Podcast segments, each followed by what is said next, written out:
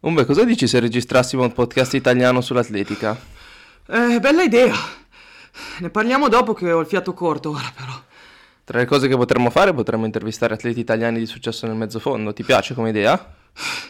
Ok, sì, però decidiamo con calma dopo come fare. Pensavo di partire da atleti di categorie assolute, ma anche dedicare uno spazio alle categorie giovanili. Va bene. Ora lasciami stare però. No, cos'è tutta sta fretta? Sono di corsa! Siamo di corsa, il primo podcast italiano dedicato all'atletica e ai suoi protagonisti. Ciao a tutti e bentornati a una nuova puntata di Siamo di Corsa, il primo podcast italiano dedicato all'atletica e ai suoi protagonisti. Io sono Francesco Contran e con me oggi fisicamente non c'è mio fratello, però c'è comunque, e quindi c'è mio fratello Umberto Contran. Ciao Fra, ciao a tutti ascoltatori. Effettivamente questa puntata non siamo assieme, ma stiamo registrando separati, o meglio io sto registrando in compagnia dell'ospite che è qui con noi ed è Giovanni Gatto, perché siamo insieme ad un piccolo raduno a Fontromos sui Pirenei, in Francia al confine con la Spagna. Ciao Gio, come stai? Tutto bene? Ciao a tutti, ciao fratelli, grazie che mi avete invitato. Bene, qui in Francia sto bene. Beh, benvenuto su Siamo di Corsa, ti abbiamo colto proprio nel mezzo di un raduno, quindi prenderemo spunto poi per chiederti anche a proposito dei vari raduni che hai fatto. Ascolta Gio, partendo un po' dall'inizio, come hai iniziato tu a fare atletica? Allora, io ho iniziato atletica in prima elementare, quindi quando ero ancora molto piccolo, grazie a un mio amico, Pietro, e... niente, lui mi ha proposto vieni a provarla e da lì niente, non ho più smesso. Hai iniziato subito con il mezzofondo o hai fatto anche altre discipline prima? No, io per i primi 7 anni ho fatto un po' tutto, lanci, salti, corse, solo da diciamo secondo primo anno allievo ho iniziato a specializzarmi sul mezzofondo. E già con degli ottimi risultati diciamo, perché ti sei dedicato ai 2000 siepi. Diciamo che le siepi sono un pochettino il punto saliente della tua carriera, però già nei 2000 siepi da allievo sei andato molto bene, avevi ottenuto il minimo per partecipare agli europei allievi, però eravate in molti in quel periodo ad avere il minimo, quindi tu non sei stato selezionato, ma le tue annate da allievo sono state molto buone, mi pare. Esatto, sì, il primo anno allievo è stato, diciamo, un po' di introduzione al mezzofondo. I risultati, come dicevi, sono arrivati da secondo anno allievo, quando ho migliorato i 2000 siepi, appunto ho ottenuto il minimo ai campionati italiani di Jesolo, ma eravamo in troppi ad avercelo. Ma a quell'epoca esisteva il raduno per gli atleti che avevano fatto il minimo per i campionati europei ma non avevano partecipato, e quindi poi ad agosto di quell'anno ho fatto il mio primo raduno nazionale a Clessa. È stata una bella esperienza? Sì, assolutamente, perché io non avevo ancora mai fatto un raduno regionale, perché appunto i miei risultati fino a quel momento non erano granché, e quindi niente, ho avuto subito un contatto con la nazionale, è stato un punto di partenza ma anche di stimolo poi per gli anni successivi. Beh, sicuramente. Quanto avevi corso sui 2000 siepi da allievo? 6,09 ai campionati italiani e poi all'ultima gara della stagione 6,08, ma ero caduto l'ultima siepi, quindi diciamo che si poteva fare anche un po' meglio. Vabbè dai, tutta esperienza da mettere nel sacco, diciamo. Certo. E poi invece ti sei migliorato moltissimo nel primo anno junior, dove c'è stato appunto il passaggio dai 2000 ai 3000 siepi, quindi abbiamo allungato la gara di 1000 metri. E è stata una grande annata perché innanzitutto hai corso per la prima volta sotto la barriera dei 9 minuti già da primo anno junior, che è un ottimo risultato, e ti sei qualificato per gli europei junior che in quel caso nel 2017 si tenevano a casa a Grosseto. Raccontaci un po' quell'annata, com'è andata, quali erano le tue aspettative e se sei rimasto sorpreso di questi risultati. Sì, allora, ho detto che il raduno a Clessa è stato un momento importante diciamo della mia carriera, perché lì ho conosciuto meglio Pierino Indrizzi e da quel momento, da quel raduno, è iniziata un po' una collaborazione tra il mio allenatore Fulvio Maleville e Pierino Indrizzi, che a distanza, se vogliamo, mi ha seguito poi per tutto l'anno successivo e anche il secondo anno junior, e diciamo che questa collaborazione effettivamente è stata fruttuosa perché appunto ai campionati assoluti di Trieste nel 2017 ho corso sotto i 9, ho ottenuto il minimo per i campionati europei e quella volta sì, poi ho potuto partecipare e no, non mi aspettavo già in quella stagione di correre diciamo sotto i 9, ecco. Beh, poi tra l'altro Gio, io e Fra guardavamo le gare in diretta ai campionati italiani di Trieste ed eravamo rimasti stupiti perché tu, se non sbaglio, avevi corso nella seconda batteria, quindi nella batteria non tra le più forti, però avevi stupito tutti per il tuo modo di saltare la riviera, perché all'epoca saltavi la riviera alla keniana senza appoggiare per niente. Sì, allora, attorno a questo salto è nata una storia e... È successo che non era previsto, cioè io non l'avevo preparato il salto, ma all'ultima riviera mi sono trovato molto vicino e niente, ho detto salto senza appoggiare il piede. E Bragagna, che commentava, diciamo che si è un po' esaltato e ricordo che poi è nata questa storia, il salto alla keniana, eccetera. È stato simpatico, ecco, la ciliegina sulla torta di quella manifestazione, di quel risultato. Sì, una roba un po' da matti che però ha portato i suoi frutti, perché non ti sei sfracellato sulla riviera, ma comunque hai corso molto forte. E tra l'altro anche... Aspetta, anche... Più che una roba da matti è una roba da gatti, visto che lui sì. È un gatto. Esatto. Ecco, e tra l'altro poi appunto gli europei di Grosseto in casa eravate in tre azzurri, tu Pietro Resa, Antonio Catallo, siete andati tutti e tre in finale, quindi immagino che sia stata anche una soddisfazione la prima nazionale. Certo, assolutamente una soddisfazione. Non avevamo, almeno io non sapevo bene il livello degli avversari, poi ci siamo resi conto che era effettivamente alto e per questo eravamo contenti di essere tutti e tre in finale. Poi purtroppo c'è stata la caduta di Antonio in finale e ha un po' compromesso anche i nostri risultati, perché non so se vi ricordate, ma hanno lasciato Antonio per terra. Sì, avevano fatto tipo un corridoio allargato in cui dovevate allargarvi per saltare il terzo ostacolo. Noi dovevamo passargli accanto e questo non ci ha aiutato, ecco, ma come prima esperienza in nazionale tutto sommato posso dire positivo. Beh, poi oltretutto sei tra gli altri che possono dire di aver fatto una sfida diretta contro Ingebrigtsen. Esattamente, sì. Non sì, di averla vinta, ma quelli in pochi possono dire di averla vinta, però tu ci sei stato. Sì, esatto, lì ho corso contro. Non mi ricordo se anche nelle batterie, devo essere sincero, ma in finale sì. Esatto. Ascolta, venendo invece al secondo anno della categoria junior, sei migliorato ulteriormente e diciamo che è stata veramente un'annata strepitosa, perché ti sei migliorato, ti sei qualificato per partecipare ai mondiali junior under 20 che si tenevano in quell'anno nel 2018 a Tampere. E che prestazione a Tampere, perché un'ottima batteria e poi tra le altre cose ti sei qualificato per la finale dove hai colto un ottimo sesto posto. Sì, allora il 2018 è iniziato in realtà così perché sono stato fermo un mesetto. Poi però i campionati italiani di Gubbio sono andati molto bene, io sono arrivato secondo dietro a Pietro Arese. E poi la stagione estiva, diciamo, mi sono allenato tanto, ma non ero riuscito, diciamo, fino ai campionati italiani poi di Agropoli ad esprimermi. E all'ultima occasione per ottenere il minimo per i mondiali, che erano i CDS Argento a Bergamo, ho detto devo provarci. Allora niente, mi sono tirato la gara con alle spalle Matteo Spanu, che gli ultimi 150 metri o 200, non mi ricordo, mi ha superato, però in quel momento non è che mi interessasse tanto la posizione quanto il tempo, perché a noi invece interessa sapere quando ti ha superato. Aveva la testa storta? Probabilmente sì, c'è qualche foto e mi sembra, tra l'altro sì. Matteo Spanu, ricordiamolo, uno che ci ha detto che di gare ne ha tirate due nella sua vita e l'ha definito un paradosso, quindi non ci stupisce che abbia fatto tirare te.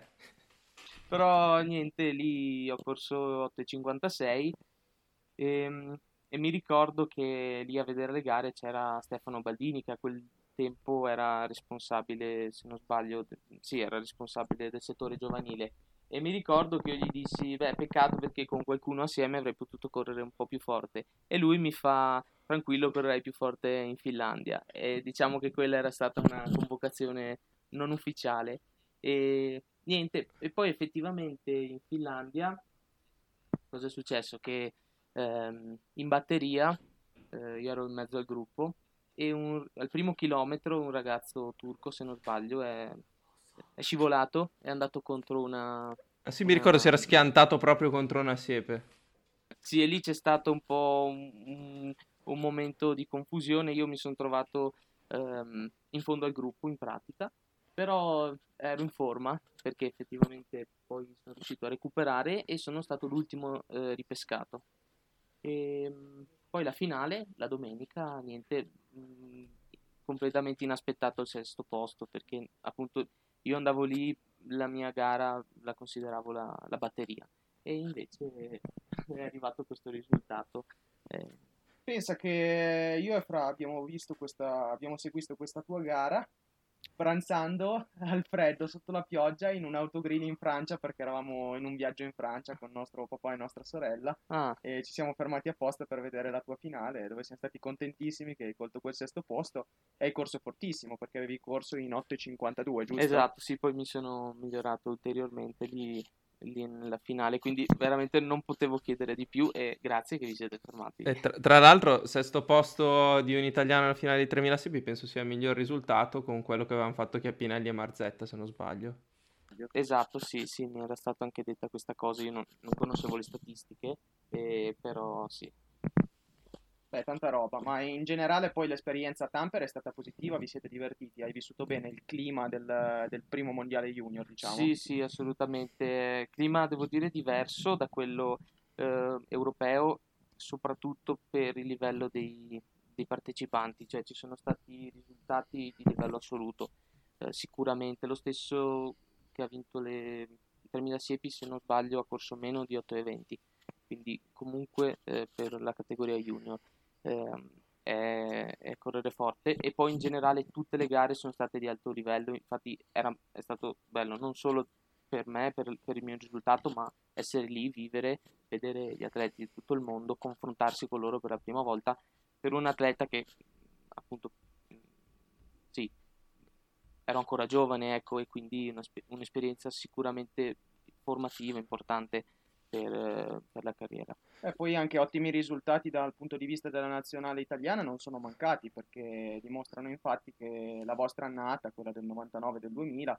è stata un'annata veramente molto prolifera, perché anche i risultati in questo momento vi stanno portando avanti, state andando molto forte, e oltretutto, al di là dei risultati buoni, primati personali, nel caso della rassegna iridata di Tampere avete anche potuto festeggiare una medaglia d'oro nella staffetta, che non è una cosa da tutti.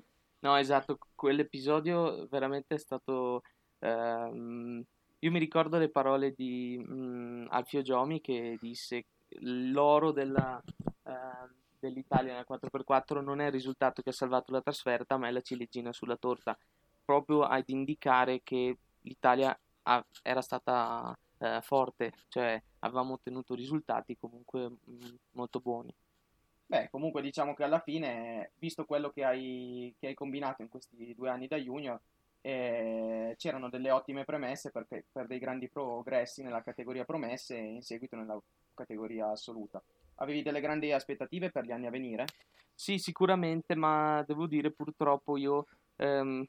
Allora, ho corso i campionati mondiali con il menisco rotto, perché in quel momento io avevo una lesione al menisco, e a settembre del 2018 sono stato operato. Non avevi male quando correvi col menisco rotto? Sì, avevo male.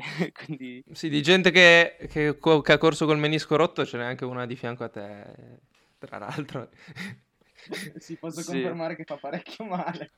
I mondiali erano più importanti in quel momento.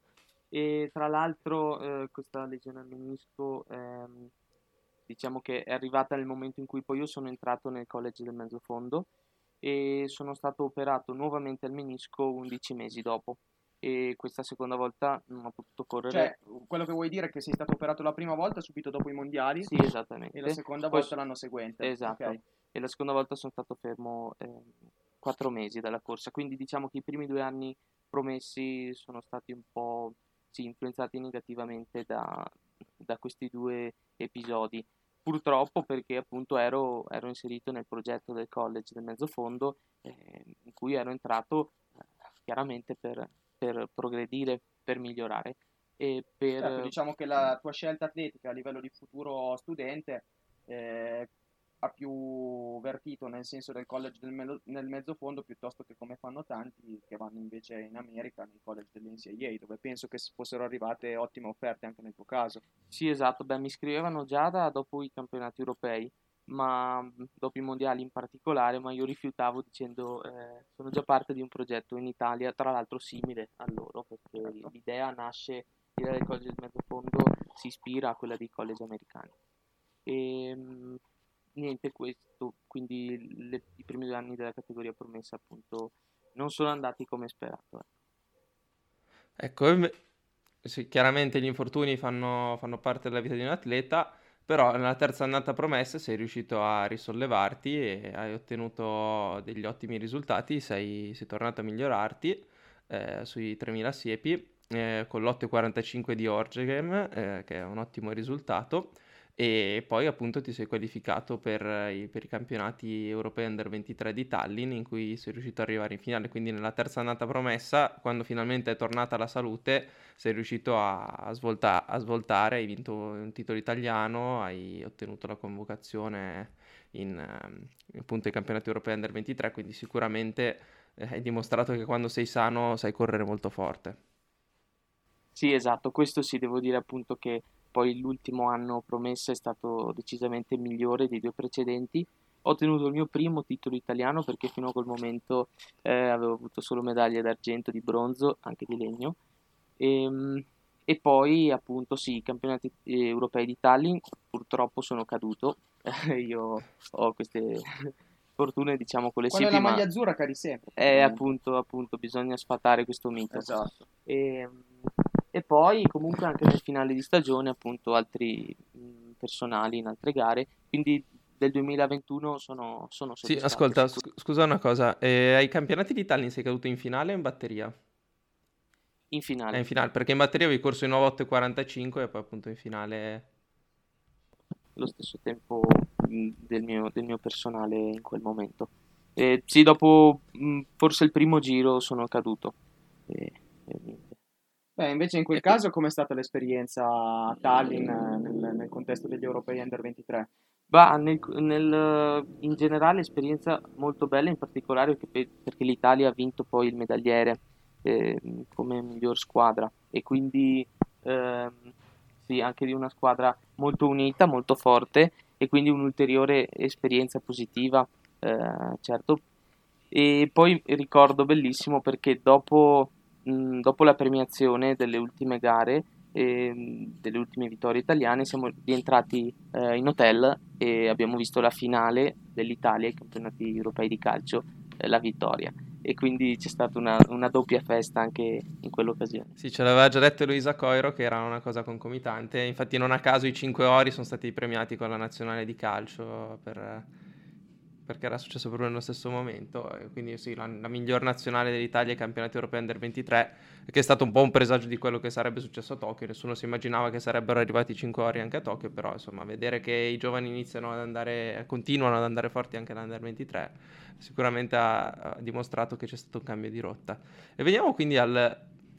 Ci hanno detto anche altri intervistati che hanno partecipato a quella nazionale, appunto un campionato europeo un po' con il dolce amaro fatto che era influenzato dal Covid, quindi non avevate molta libertà di fare tutto quello che volevate. Sì, esatto, tra l'altro mi chiedono alcuni com'è Tallinn, ma io rispondo che non potevamo uscire dall'hotel se non per andare al campo gara, proprio perché appunto in squadra c'erano atleti che poi erano anche convocati per i giochi olimpici, allora non dovevamo evitare il più possibile i contatti esterni, e quindi sì, diciamo che non abbiamo avuto modo di visitare come invece altre volte capita, ma nonostante questo è stata comunque una trasferta bella, importante, sì. Un bel ricordo, insomma. Infatti, certo, come tutte le nazionali, perché tutte le esperienze nazionali sono così.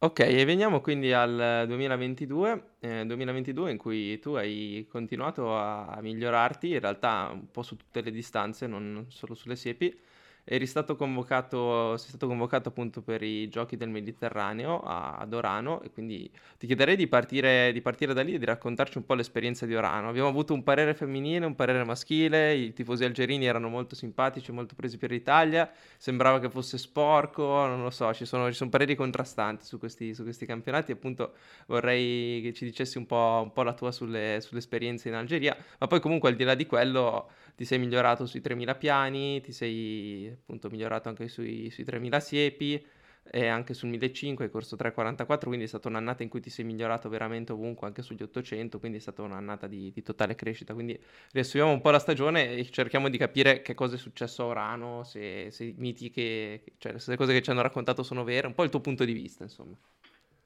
Sì, allora il 2022, la stagione outdoor non è iniziata come speravo, perché le siepi non le ho migliorate fino a fine stagione, in realtà a settembre, però ho tenuto comunque la convocazione ai campionati, ai Giochi del Mediterraneo.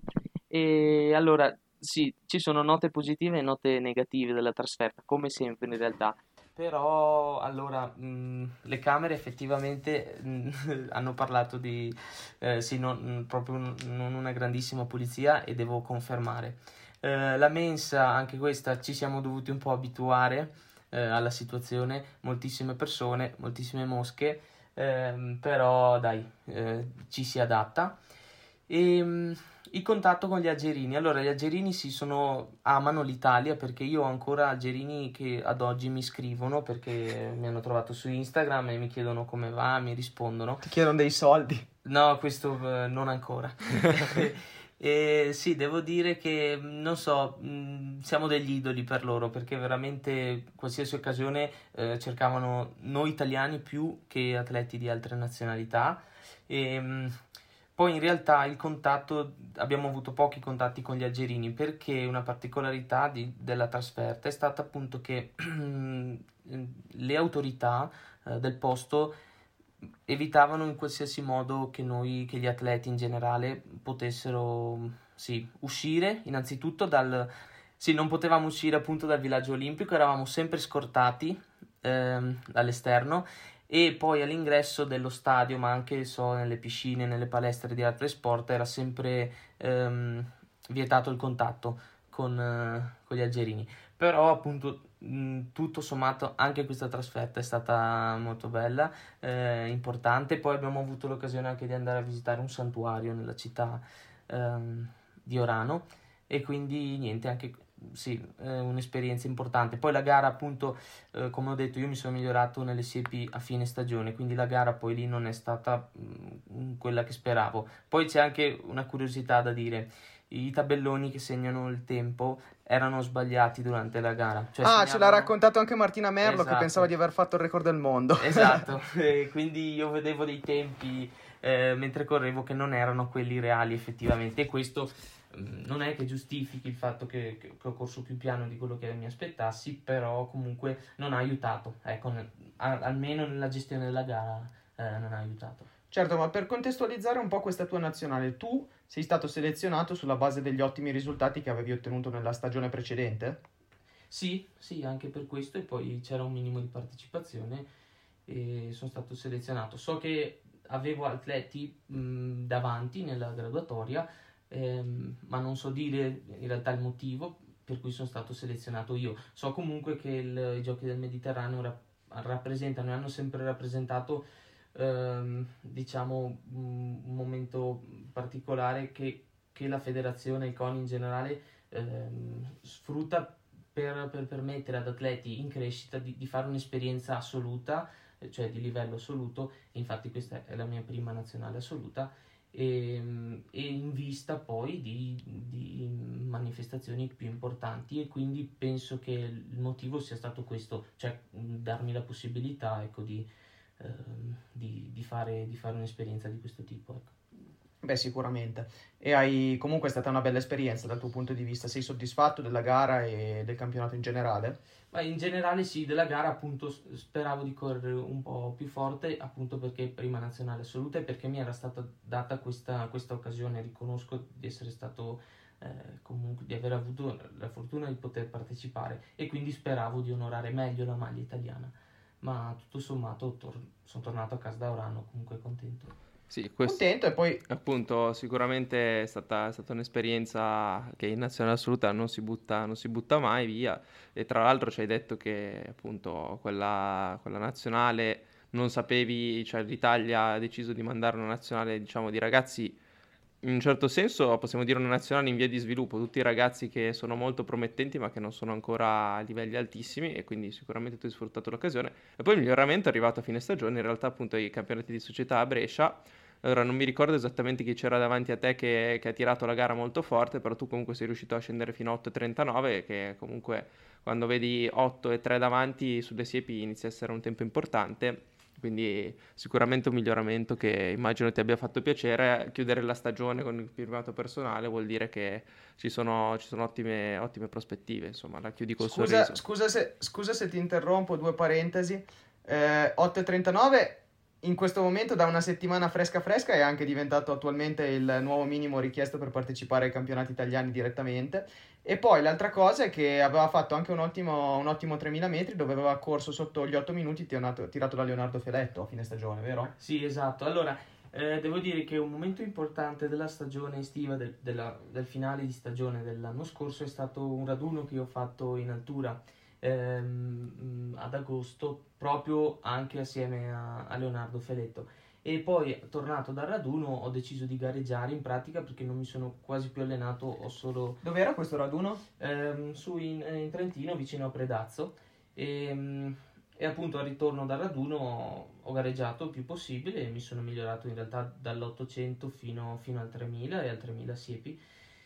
E appunto l'8.39 è stato un risultato importante anche perché finalmente mi miglioravo dall'8.45 di Orgegem dell'anno precedente, e quindi sì, un finale di stagione che comunque mi lascia ben sperare per l'anno che sta arrivando, diciamo. Terminata la stagione, vacanze o subito al lavoro per la stagione seguente? No, pochissime vacanze, mi sono preso qualche giorno con i miei amici. Abbiamo camminato 135 km tra l'altro da Bologna a Firenze, e quindi devo dire è stato il modo per riprendere un po' gli allenamenti, ma no, non sono solito fare dei pellegrinaggi, intendi? No, cioè sì, non sono solito a prendermi momenti di riposo, ecco. Beh. Allora, 2023 è comunque una nuova stagione con nuovi obiettivi. E dicevi che nel tuo caso è iniziato con un raduno in altura, nuovamente sempre con il gruppo di Leonardo Feletto, cui ti sei aggregato. Siete andati in Namibia per iniziare la preparazione verso questa stagione 2023, e visto che dicevamo prima che volevamo un po' toccare con te il capitolo raduni, parliamo un po' anche dei raduni che fate e di quello che fate durante questi raduni. Sei stato in Namibia, com'è stata l'esperienza in Namibia, che cosa avete preparato, che situazione avete trovato? E soprattutto, allora, dov'è la Namibia? Perché c'è gente che non lo sa. Ecco, dov'è la Namibia? Ecco, la Namibia è a nord-ovest del Sudafrica, infatti fino al 1990 la Namibia era Sudafrica. Ma pensavo non esisteva. Beh, in pratica non esisteva perché è diventata indipendente solo pochi anni fa. Allora, no, l'esperienza è veramente bellissima, devo dire. Formativa sicuramente perché un contesto completamente diverso dal nostro, abitudini diverse, una società diversa, però condizioni per allenarsi molto buone. Siamo andati in gennaio, lì era estate, ma si stava bene, avevamo la pista, avevamo la palestra, avevamo percorsi per correre, e abbiamo fatto un buon lavoro sicuramente. E soprattutto avevate un clima ideale. Esatto, questo sì. Sono iniziati i temporali nella seconda metà del raduno, ma non ci hanno mai impedito di allenarci, non abbiamo mai perso un allenamento per la pioggia, ed è stato un raduno importante in cui abbiamo potuto lavorare bene in vista delle gare outdoor, appunto perché era un raduno diciamo di costruzione per la stagione in pista, ecco. Quanto tempo avete trascorso a Windhoek, lì nella capitale della Namibia? 35 giorni, siamo stati parecchio. Però questo ci ha permesso appunto di lavorare bene, non abbiamo avuto grossi imprevisti, se non qualche rapina a mano armata? No, ci hanno detto che rischiavamo anche questo, ma per fortuna non è successo. L'imprevisto, se vogliamo, più grande è stato che a me e a Leonardo Feletto hanno rubato il telefono, uno dei primi lavori che facevamo in pista. Siamo stati poco attenti, ma loro ne hanno approfittato, ci hanno rubato i telefoni, ma per fortuna dopo pochi giorni avevamo già un telefono nuovo, la nostra SIM, eccetera. Quindi, a parte questo, bellissima esperienza, appunto, perché abbiamo anche potuto visitare il deserto, tra l'altro uno dei più belli al mondo, con le dune più alte al mondo, quindi un'esperienza oltre che sportiva, appunto, come ho detto prima, formativa da tutti i punti di vista. Certo, e io volevo chiederti una cosa. Tornato dalla Namibia, quindi dall'aver trascorso sostanzialmente quasi un mese abbondante, un mese e mezzo in altura, com'è il riavvicinamento alla quota normale? Nel senso, provi stanchezza? Ti sembra di avere beneficio immediatamente? Quali sono state le tue sensazioni di riacclimatamento a casa? Ho capito quello che vuoi dire. Allora, devo dire che personalmente soffro un po' di più l'adattamento all'altura, mentre nel ritorno a casa io, niente, diciamo che i benefici si vedono, poi dipende anche da quali obiettivi ha uno al ritorno dall'altura. Però sì, benefici si sentono, li ho visti negli allenamenti in particolare, perché ho gareggiato poco dopo il raduno. E niente, non so cosa dire. Ecco, che gara hai fatto dopo il raduno? Ma dopo il raduno in realtà, se vogliamo, ho fatto una sola gara, che sono stati i campionati italiani di Gubbio, perché le altre erano corse su strada, e che non sono andati per niente bene, devo dire. Non stavo molto bene in quei giorni, e la gara, appunto, non è andata come sperato. Diciamo che mi aspettavo meglio, soprattutto perché l'anno prima a Trieste ero arrivato quinto assoluto, però quest'anno niente, non è andata. Ok, volevo farti una domanda. Allora, tu ci hai detto che in questi raduni, a partire dal raduno che avete fatto in Trentino, ma anche quello in Namibia, ti sei aggregato al gruppo di Feletto, ma adesso il tuo allenatore è l'allenatore di Leonardo Feletto, Fauzi Labi, oppure il tuo precedente allenatore? Bella domanda. No, nel senso, allora è successo che allora io sono allenato, diciamo, da due allenatori, almeno questo fino a fine dell'anno scorso, Fulvio Maleville, che mi segue sull'aspetto tecnico e sull'aspetto della forza, e Lionello Bettin, allenatore di Catalin Tecuceano. Cosa è successo? Che in campo dove mi allenavo sono rimasti pochi atleti con cui allenarsi, in pratica sono rimasto da solo, e a seguito anche, appunto, del raduno e dell'esperienza fatta in Trentino, ho cercato nuovi compagni di allenamento, e chi se non loro con cui mi ero già allenato 3 settimane, quindi diciamo che da settembre io condivido con loro alcuni allenamenti della settimana, e poi ho, appunto, deciso di aggregarmi a loro per questi raduni. Quindi sì, attualmente sono seguito sempre da Fulvio Maleville quando sono a casa, e indirettamente, diciamo, da Fauzi Labi, perché io mi alleno con loro. E poi invece ai raduni, sì, i raduni li ho fatti con Fauzi, e quindi sì, qui in raduno mi segue lui. Infatti neanche tempo di chiudere una valigia, ed era il momento di prepararne già un'altra, perché adesso siamo qua insieme, ed è da una settimana che siamo, appunto, a Font-Romeu, sui Pirenei, in Francia, al confine con la Spagna, dove siamo in questo raduno in altura 1800 metri, dove tu rimarrai fino alla fine d'aprile per la preparazione della stagione agonistica. Esatto, questo, diciamo, è il secondo tassello nella stagione. Il primo era il raduno in Namibia, questo è il secondo. Io chiaramente sono qua in vista di CEO di Siamo di Corsa, sono proprio qua solamente per intervistare Giovanni Gatto sì, e per fare qualche corsetta in compagnia di Darragh McKinney, e quindi sono qua a controllarli. Beh, ecco. Potresti estendere le interviste ad atleti di altri stati, perché qui ci sono atleti da tutta Europa, e quindi metterci in imbarazzo con il nostro inglese. Beh, si può fare. Ma sì, con l'inglese sì, ce la caviamo ancora, ma guarda che ti dico che col francese qua Meno male che c'è Fauzi, che è a casa praticamente, se no 0-0. Esatto, perché tra l'altro lui, quando era atleta, veniva anche qui ad allenarsi. Sì, siamo qui 4 settimane in altura. Particolarità, ieri ha nevicato, però già oggi è meglio. Sì, ma fino a 5 minuti fa stava nevicando, sta nevicando ancora adesso. Sì, è vero. Però niente, appunto questo raduno appunto finalizzato poi... Questa neve non ti ha impedito di fare un fartlek maledetto questa mattina? Col vento e la neve e il freddo. Stamattina davvero dura, raffiche anche di 80 km/h, però è venuto un bel lavoretto stamattina, sì. Questo raduno, a differenza appunto di quello della Namibia, è poi finalizzato a diciamo riprendere a gareggiare una volta rientrati, quindi diciamo che già da fine aprile si riprenderà con le gare. Ok, e rispetto al raduno in Namibia, allora, abbiamo parlato di un clima diverso a livello di struttura, font, come siete messi? Allora, qui siamo in un centro sportivo, allora in Namibia eravamo in appartamento, quindi facevamo noi da mangiare, facevamo le pulizie, la spesa, questo diciamo che ci portava via un po' di tempo. Qui invece è proprio una struttura rivolta agli atleti, non solo per chi pratica atletica leggera, ma anche per chi fa nuoto, sci da fondo... chi fa lotta e altri sport. Sì, scusa se ti interrompo, sì. Per contestualizzare un momento, praticamente questo è come se fosse un grande college che si divide in una parte scolastica e in un centro di preparazione olimpica per i francesi e per le altre nazionali.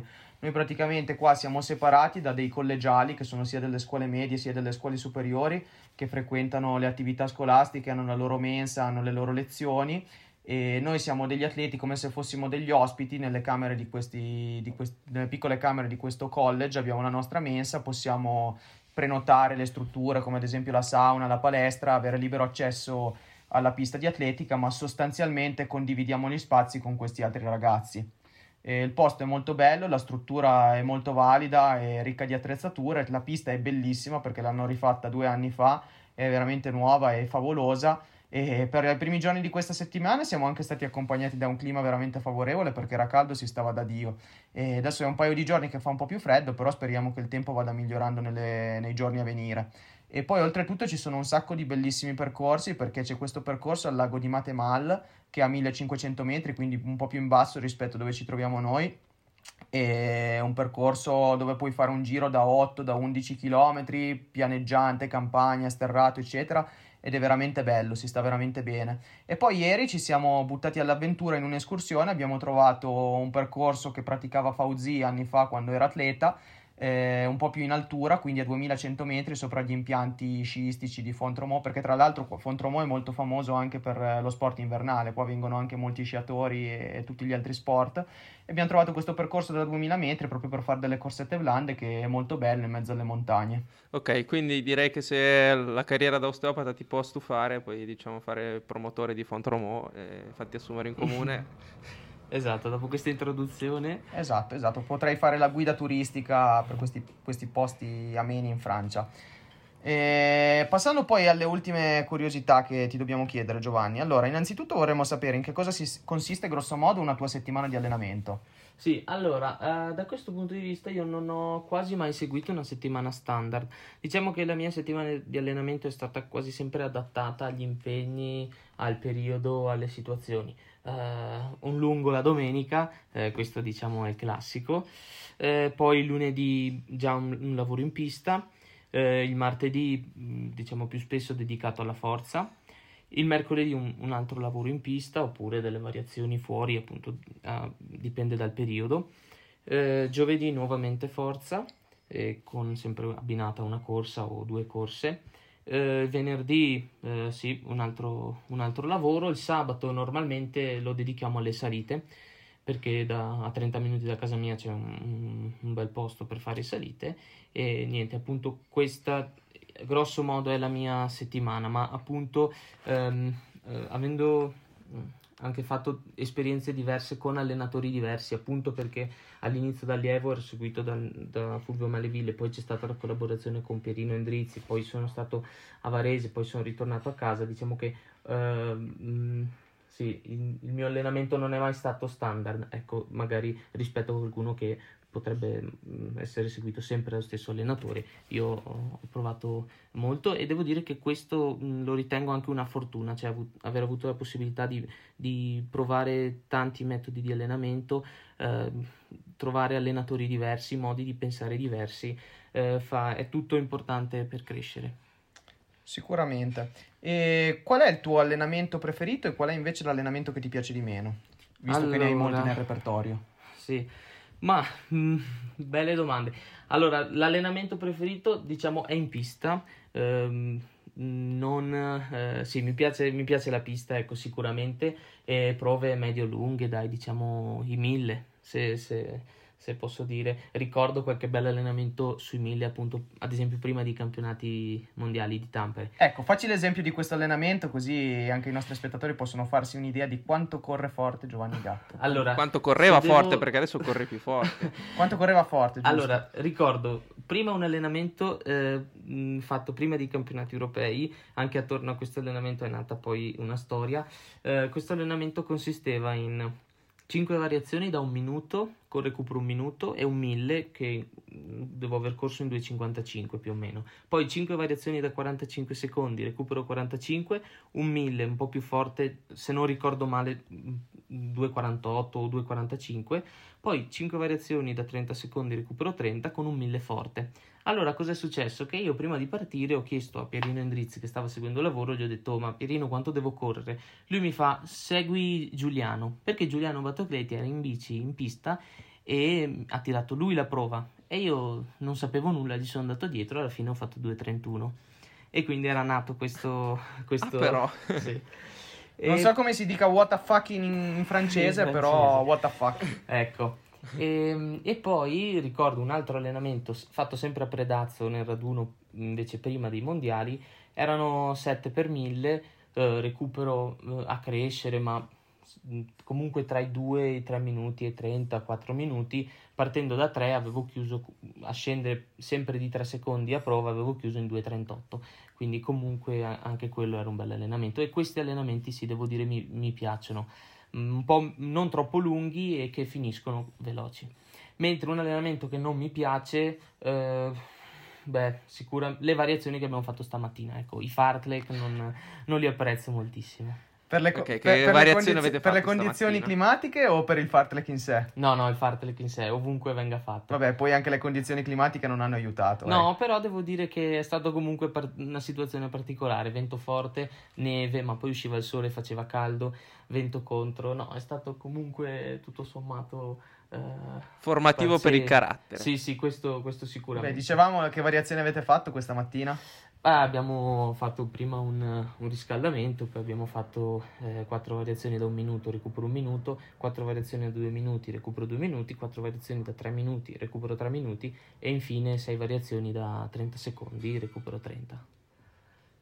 Okay. Un'oretta di lavoro praticamente, sì, giusto? Più o meno sì, dai.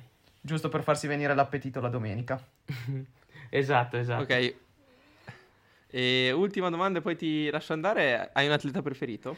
Sì, Usain Bolt. Non so se sia scontata come risposta, ma io non ce l'ha mai detto nessuno. Direi che non è per niente scontata, perché non abbiamo neanche mai intervistato i velocisti, questo l'ho detto. Esatto, però lo so, infatti la percentuale media è tutta su Ingebrigtsen o su Pietro Rese. No, nonostante io sia un mezzo fondista, io ricordo quando ero piccolo che guardavo le sue gare, i mondiali, alle Olimpiadi, e mi alzavo in piedi quando stava per partire, proprio per dire quanto mi emozionasse vederlo correre. E ho avuto la fortuna di andarlo a vedere al Golden Gala, dove, racconto questa cosa, io ero sul rettilineo opposto, sugli spalti nel rettilineo opposto. Lui ha corso, ha preso i fiori che davano al vincitore, ha fatto il pezzo di pista fino a fronte a noi, ha lanciato i fiori li ha presi la ragazza che era seduta di fronte a me, però io sono riuscito a strapparne 2-3 e quindi a casa oggi ho i fiori di Bolt. Porca troia, pensa che noi invece siamo andati a vedere il Golden Gala e Bolt ha perso. Sì, ecco. L'unica volta che ha perso da Gatlin probabilmente quell'anno. E poi io l'ho anche visto all'ultima gara che aveva fatto in Diamond League a Monte Carlo, l'ho visto un paio di volte, comunque. Sì, quando siamo andati al Golden Gala aveva perso, mi ricordo. Peccato. Visto un paio di volte, come se ci invitasse al suo compleanno ogni tanto. Sì. No, vabbè, ho visto 3 meeting della Diamond League dal vivo in vita mia, 2 volte c'era Bolt, combinazione. Esatto. Bene, allora noi Giovanni ti ringraziamo per essere stato con noi per questa chiacchierata e ti facciamo un grosso in bocca al lupo per la stagione che viene e diamo l'appuntamento ai nostri ascoltatori alla prossima puntata. Grazie a voi. Grazie mille Giovanni, scusate per gli imprevisti di questa puntata, ma spero che sia venuta bene lo stesso. Ciao a tutti. Ciao a tutti.